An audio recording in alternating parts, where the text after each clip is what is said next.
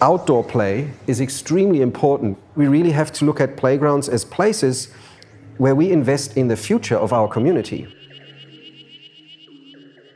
Thank you for being part of 100 Climate Conversations. This is number 17 of 100 conversations happening every Friday. The series presents 100 visionary Australians that are taking positive action to respond to the most critical issue of our time climate change.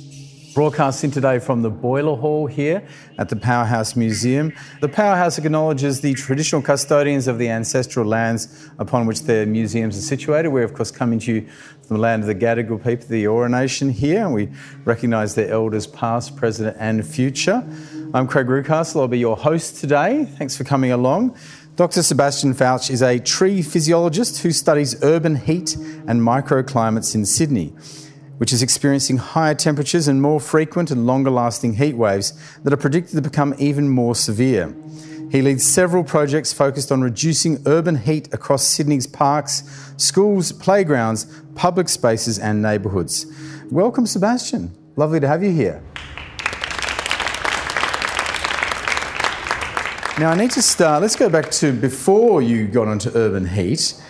Uh, you worked as a forester in, and an ecologist in Europe and Australia. Can you tell us about your kind of background? I'm, I'm fascinated by tree physiologists and where this came together. I, um, as a kid, was very sick. I grew up in Frankfurt, in Germany, um, early 70s. Air pollution was a thing. I had big problems with breathing, and so my parents got us a holiday home outside of Frankfurt in a, in a forested area. So that was my contact every weekend, every holidays anytime we could escape the city, I was actually driving the bike with my brother through the forests and learned all the mushrooms from my granddad and so on. So I very early on had a very deep connection to forest, mm. I would say. That got lost. I got a, I got a bit of a wild um, teenage hood in Frankfurt. Skateboarding and graffiti and all of that got me away from the forest. I became an interior designer and window dresser, believe it or not. But I needed to do something else. And long story short, it ended up being forest science and forest management. I studied that in Germany, and in the end, with that study, a, first I had a master, then I had a PhD. All of these research projects that I did, I did in Australia. Now, then you moved to Australia, which obviously has very different climate conditions, very different flora and fauna in comparison to Europe. Uh, what were your first thoughts when you came and started working in Australia? Well, one thing that was really different, of course, was that there was eucalyptus trees everywhere and they just look different and the forest smells different.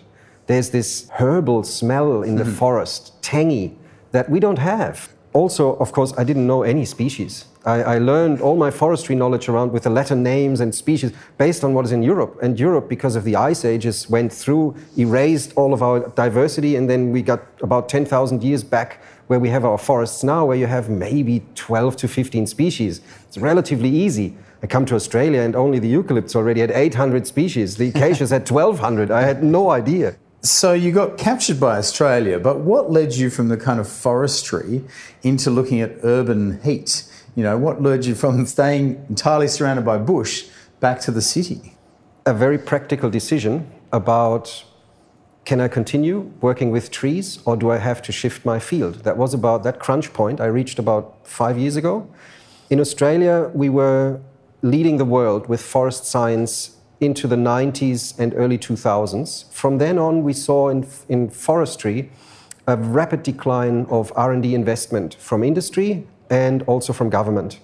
In, I can't recall, I think it was 2014 15, the CSIRO section for forestry was dismantled. Forestry in Tasmania stopped entirely. Um, and all the forestry companies that would traditionally invest into R&D, which is of course money that we need to do the research to inform their practices, was drying up. So there was really no funding available to continue with research in natural ecosystems, i.e., forests. Mm. And I needed to make that decision very practically. I need to fill the fridge. I have a mortgage. so what do I do? And along came this job where I could still work with trees, but shift from the natural ecosystems completely into man made urban space. And in a sense, part of what you're doing is trying to bring the forests back to the city. I mean, that's really at the, at the core of what you're trying to do in a way. In a way, I also really had to admit, because of tree physiology, I understand how trees work. And there are limits to what trees can actually deliver when it is around urban cooling and the function of actual cooling in our cities. So I had to broaden my research program a lot into different spaces. Uh, I work in playgrounds now. I work in schools. I start putting uh, reflective paints on roads and car parks. I, I very quickly had to expand from trees into what else can we do to keep our city cool or to make it cool. Well, let's start with the problem itself. Urban heat is increasing. Obviously, climate change is increasing the heat of our Earth what kind of flow-on effects is that having in our urban areas? You know, you, particularly you look at urban heat in Western Sydney. What kind of levels of heat are we seeing? Are they increasing? What are you able to monitor? When we talk about urban heat, we, uh, from a science perspective, we have to be a little bit more precise because heat is everything. You can even have a heat wave in winter. It does exist meteorologically so what are we trying to actually do in urban space? So we have to refine our language and say, okay, with my intervention, I, I, have a problem with nighttime air temperature. What can I do to reduce summer nighttime air temperature? Because we know during heat waves, when we are not cooling down our city, we have two or three of those hot nights. People don't recover from the heat stress during the day. Hospitalization rates in the ERs go up this is when the people start keeling over because the body can't recover from the heat during the day. So we have a very specific temperature metric where we say, now let's work on solutions for reducing nighttime air temperature. When we talk about urban heat in general, of course, we have two processes that affect the city, the Sydney Basin. Um, one is urban densification. We are reducing green space, open space that it's available inside the city and put more hard infrastructure in buildings, multi story buildings, and so on. At the fringe zone, we see expansion of the city where we transform former agricultural peri urban land into new suburbs, our urban sprawl at the urban fringe. And these two processes affect our microclimate in different ways. We're basically taking cooling out of the existing city and because we're transforming the land on the fringes of our city, and this is the special case of Western Sydney, we are adding in an already hot environment a lot of infrastructure that will make it even hotter. Even hot. Uh, well, it's interesting you talk about microclimates because, mm. I mean, you'll often, if you watch the weather on the news, you'll see that Western Sydney is often a lot warmer on hot days than coastal Sydney. Temperatures go up, people end up in hospital. Who is affected by these heat waves? Who is at risk? And how big is that risk? Uh, what we normally hear is for the vulnerable population, the old, the very young, children can't sweat, uh, toddlers can't sweat. They haven't developed that kind of heat exchange yet. Mm. They only exchange convectively, so they overheat very quickly once you get past 37.6 um, which is their core temperature. Um, so these are normally named, very old, very young. But there are also lots of people out there with medical conditions. They take medication where the body stops sweating. Some people are bound to the bed. Then there is a group that rarely gets mentioned. But this is the group that really has an impact on our economy. And the New South Wales government has uh, produced an intergenerational report that estimated the economic losses from heat waves that are expected. It's the outdoor workers. Yeah. Outdoor workers are producing our roads, building our infrastructure, houses, homes. I've got a data set from southwestern Sydney where I analyzed thousands, hundreds of thousands, um, records for hospitalization against age and temperature from the outdoors. And it clearly shows that the group that presents the most is the one between 15 and 30 male these are the ones that work outdoors. That's mm. the, the cohort of the guys with fluoro shirts and a helmet and a long pants and steel cap boots that have to keep working because a they don't have the disposable income to just walk away from the job and say i don't want to work in this heat i get another job mm. they probably don't have their supervisors actually realizing how dangerous it is to keep working at these high temperatures and they cannot afford to in the end find different ways of income more broadly. And that's why you, you cover this really broad spectrum and it, it affects people that are working outdoors in Western Sydney the most. It's bizarre that it collides with so many factors around urban heat. Well, now, over the past few years, you've done a lot of work with councils in Western Sydney to try and control the heat there, mm. to try and look at some of these problems. Uh, one of the projects was reimagining a, a very hot playground in Merrylands and trying to turn that into a climate safe playground. How did you come about this project? So, that was really an interesting one because it, it again combined many things. Why a playground? Um, kids already, and we know that from international research, spend more and more time indoors. Screen time is getting longer and longer per day.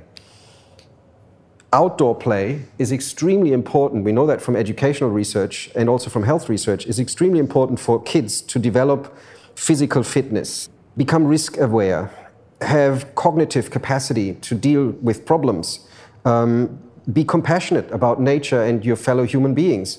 So there are lots of levels of why outdoor play is so important. I keep saying, how can we expect to have you know the next five generations saving this planet if they don't even have a connection to nature that was established early on? How can we expect them to be passionate about nature in the future? So there's all this aspect of children's development, and then we have climate change. And we already see that the window, so the opportunity for outdoor play, because of our hotter summers, is becoming smaller mm. and smaller and smaller. And that, of course, on top of screen time becoming longer and longer and longer, you really need to start designing playgrounds in a way that is attractive for parents. So it's not just that the kids play in great equipment shaded and the parents sit on the sideline in the blazing sun because they will only stay for 10 minutes, mm. then they're too hot. Um, but we really have to look at playgrounds as places where we invest in the future of our community. This particular playground that you were doing the work on, tell me how hot was this kind of microclimate mm. before you started fixing it? It had zero shade. It had dark bark mulch. It had dark blue rubber surfaces. It had a little dolphin made out of some plastic that was on the ground, so for kids to sit on. The bark mulch in, in the summer was 80 degrees surface temperature Celsius, the rubber material that was about 90 degrees. So I've got an instrument that can measure how hot it actually feels mm. like. So it's the feels like temperature because it takes into account radiation, air temperature, wind speed, and the radiant heat load that you get. I was there during the heat wave in 2020 in January, and I measured 65 degrees feels like temperature on this particular spot, which is a spinner for a wheelchair because it's an inclusive playground. Can you imagine being there in a wheelchair at feeling like 65, 65 degrees? degrees. And the little dolphin, the top of it, was about 95 degrees hot. So you would definitely burn the child if you put it there and it puts its hands down. Wow. It's a hazard. We changed all that. We introduced shade, we introduced trees. So we planted additional trees strategically in the north and the west of the playground to give us canopy over time. And we had industry partners collaborating with us because they got also passionate about changing this playground as a demonstration site for what we called Australia's first UV smart cool playground in Western Sydney. They gave us, as in kind contribution, a whole shade dome where we strategically put shade sails up again in the north and the west that are completely blocking UV and are lighter on the southern and eastern side. So we tested then with our instruments how does UV um, actually get blocked in this playground and how, how effective are we um, eliminating radiant heat. And I can tell you that the surface that before was 80 degrees is now at air temperature. So when you have a 35 degrees day, the, the shade quality is so high that the radiant heat is completely cancelled from this kind of surface. The same with a blue rubber surface, completely cancelled out, and it's basically surface temperature equals air temperature. You're not getting any additional radiant heat load.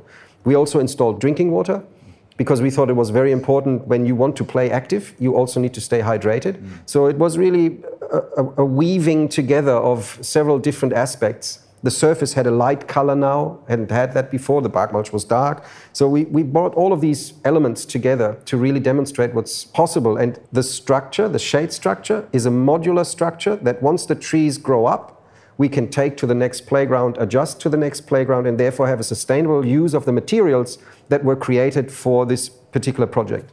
It's great. It's great. And did it work? Did you see more kids coming back to the playground? Absolutely. I even had, um, for that project, I did research afterwards to capture what we actually achieved. Mm.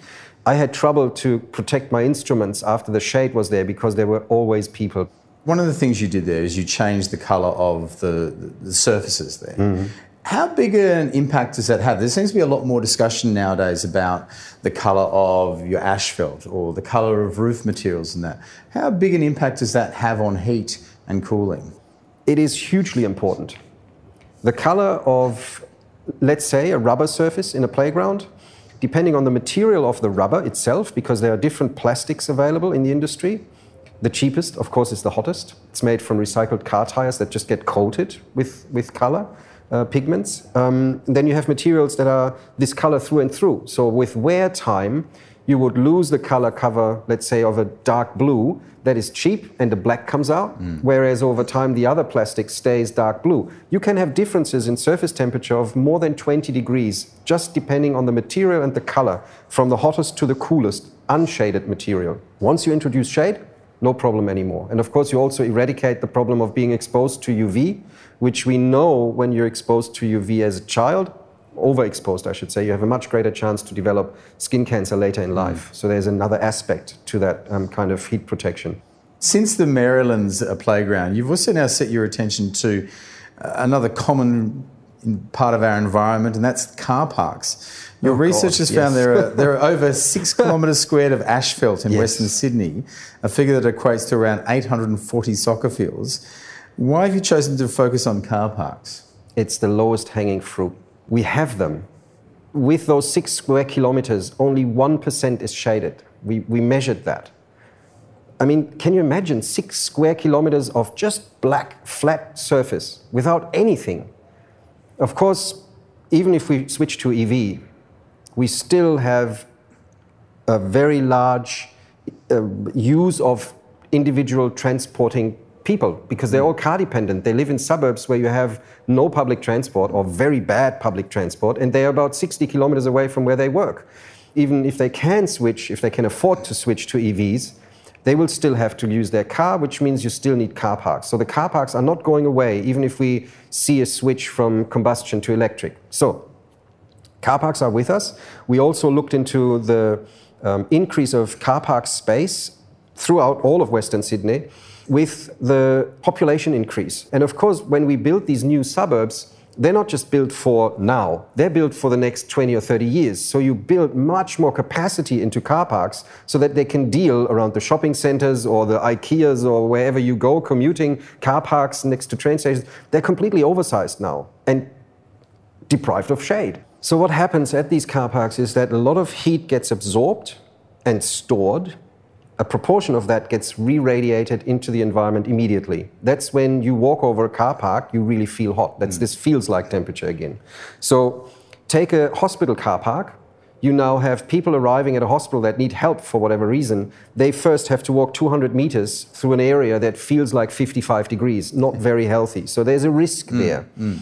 When you think of the commuter car park, let's just take that one. I did some work, for example, on the big car park from the new Sydney Zoo. That is like a commuter car park. You have people coming, they go away, they visit the zoo, they come back, they drive away. Well, the introduction of this car park meant that air temperature increased around the car park everywhere, which of course leaves nature warmer.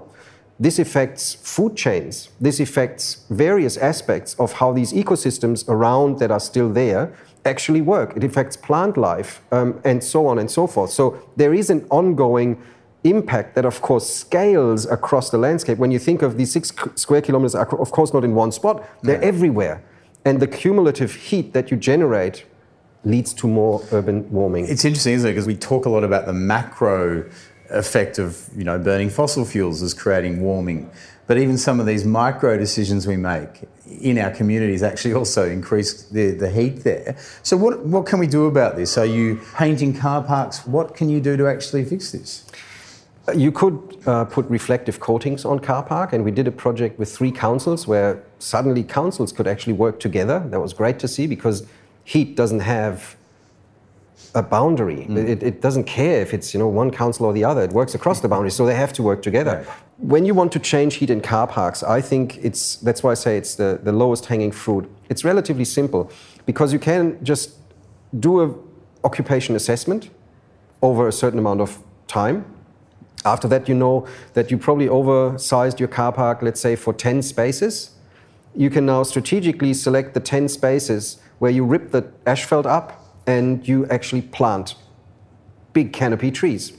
It will provide you with shade that has cooling benefits on the ground and also in the air. You lower the air temperature.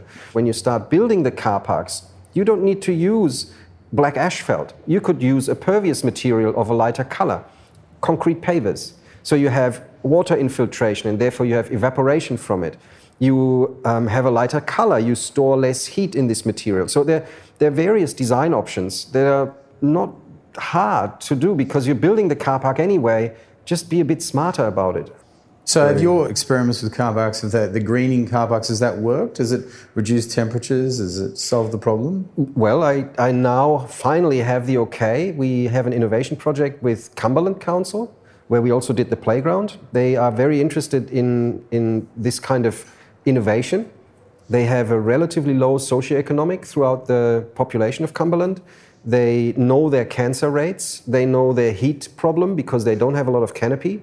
So they are interested in cooling projects. We've got one now where we go to Holroyd Gardens. There's a big car park for the people that come and visit or have their weddings at Holroyd Gardens. Mm. And we will build a prototype where we use trellises to train fast growing vines to overgrow the entire car park because mm. they decided it's not worth damaging the car park surface. Let's look at other options. And so we designed with them a structure that will be put in, and I will do all the measurements, of course, to then um, say, well, surface temperature, air temperature was reduced by X compared to an unshaded car park. And again, take people to the car park and show them how it can be done without you know, massive investment. This is something that we do, again, it's modular, so you can replicate our design in any other car park and use fast growing vines.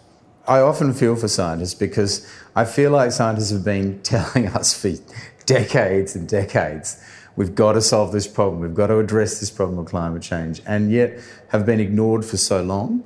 How do you feel? Do you feel like that you are being listened to more now, that science is being at least adopted and listened to more than it was being years ago?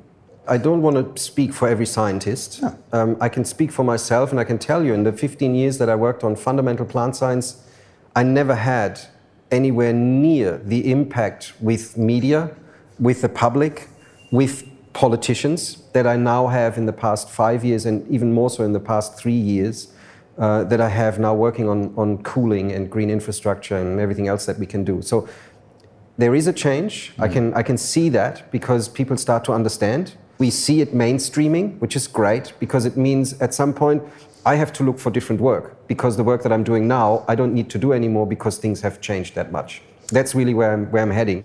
I think you're right that there seems to be a lot more understanding in the community, and obviously, there's a big difference between being told in 1980 this is going to happen in 20 years or 30, 40 years. There's a big difference being told that and now experiencing it now. So people really are responding, and it's great to hear that we have solutions there that they are being taken on at times, even if there are those steps backwards that we also face as well. If we put you in charge of the new planning approach, give me your ideal city. What does a city look like to you? What is it, how is it built?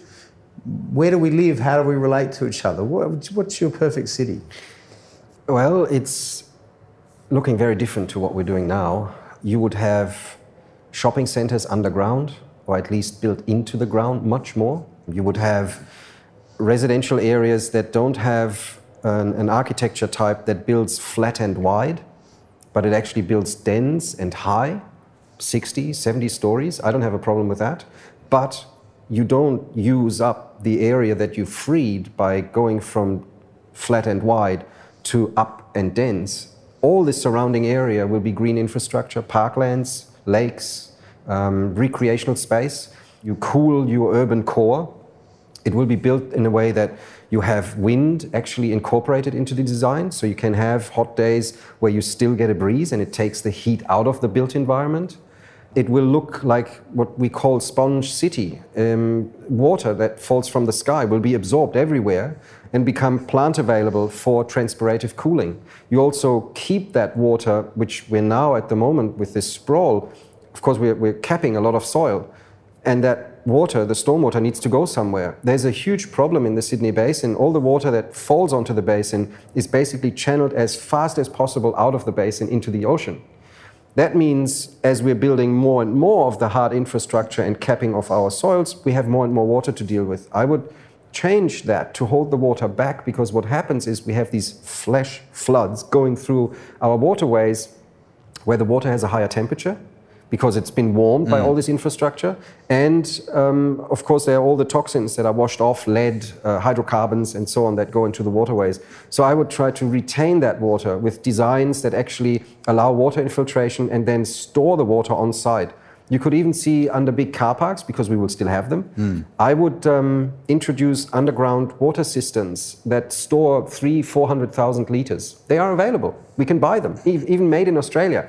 So they would sit under big car parks and store the water to irrigate in times to keep everything nice and lush and cool, irrigate during times when we don't have water. Mm. Because normally in Australia, I learned you either have too much or too little. It never is right. So yeah. to, to counter that situation, collect the water that you get when you have enough. And when you don't have enough, you have your storage, you use that for cooling. And of course, you would have much, much better public transport. I would definitely change that because I think it's ridiculous for a place that houses six and a half million people and projected to house eight or nine million people, that you have the public transport at the moment that you see that mm. we have in Sydney. I don't think it's good enough. What's the effect for people living in that in that city that you've designed? Is well, it you know you're living you're telling them they're living in high rises, but is there more connection with others? Is less? What's the flow on effect? First of all, you of course have the jobs where you live. You can walk to your, your office. This is what we're trying at the Sydney Science Park to actually realize, to show that this is possible. You have your school right there, your childcare center, your, your doctor's practice, your cinema, and your, your restaurant. It's all there. So the need to go 20 kilometers that way is gone. Of course, you need to design it beautiful, so aesthetically ple- pleasing. Biophilic design is coming to the fore more and more. When you look at high rise buildings, there are great ideas out there. Instead of you come into the high rise building, go to the elevator, and go up 60 floors. You can only go up 10 floors, and the 10th floor is like the social floor where you have open areas, green spaces, you have shops, you have your newspaper agent that was formerly the corner shop, which we see mm-hmm. disappearing everywhere. You integrate that into these into these high rise buildings where you have to change the elevator so you will meet people. So you, you, you just, again, you, you build smarter. I think there's a lot of potential also uh, what we see now with changing building materials. So not just our surfaces, but looking at um, um, cross-laminated timber, for example, as a, as a construction material.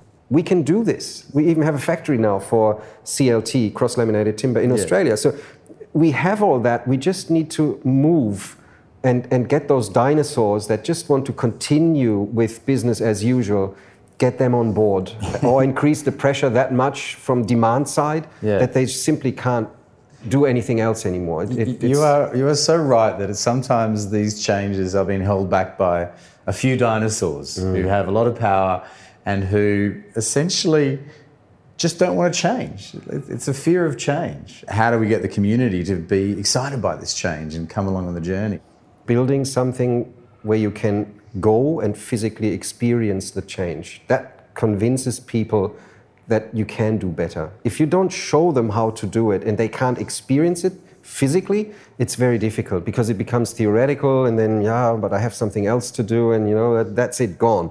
Uh, moving on to the next topic. But if you get someone and you do a field trip with them, uh, like with the car park, we're already planning to have groups, even international visitor groups, going to this car park to experience what can be done to change because car parks not just in australia a problem. It's globally. You find them everywhere. What do you do? Well you show people. When we have a conference there's an urban climate conference coming up an international one in sydney for next year we will take people to the playground.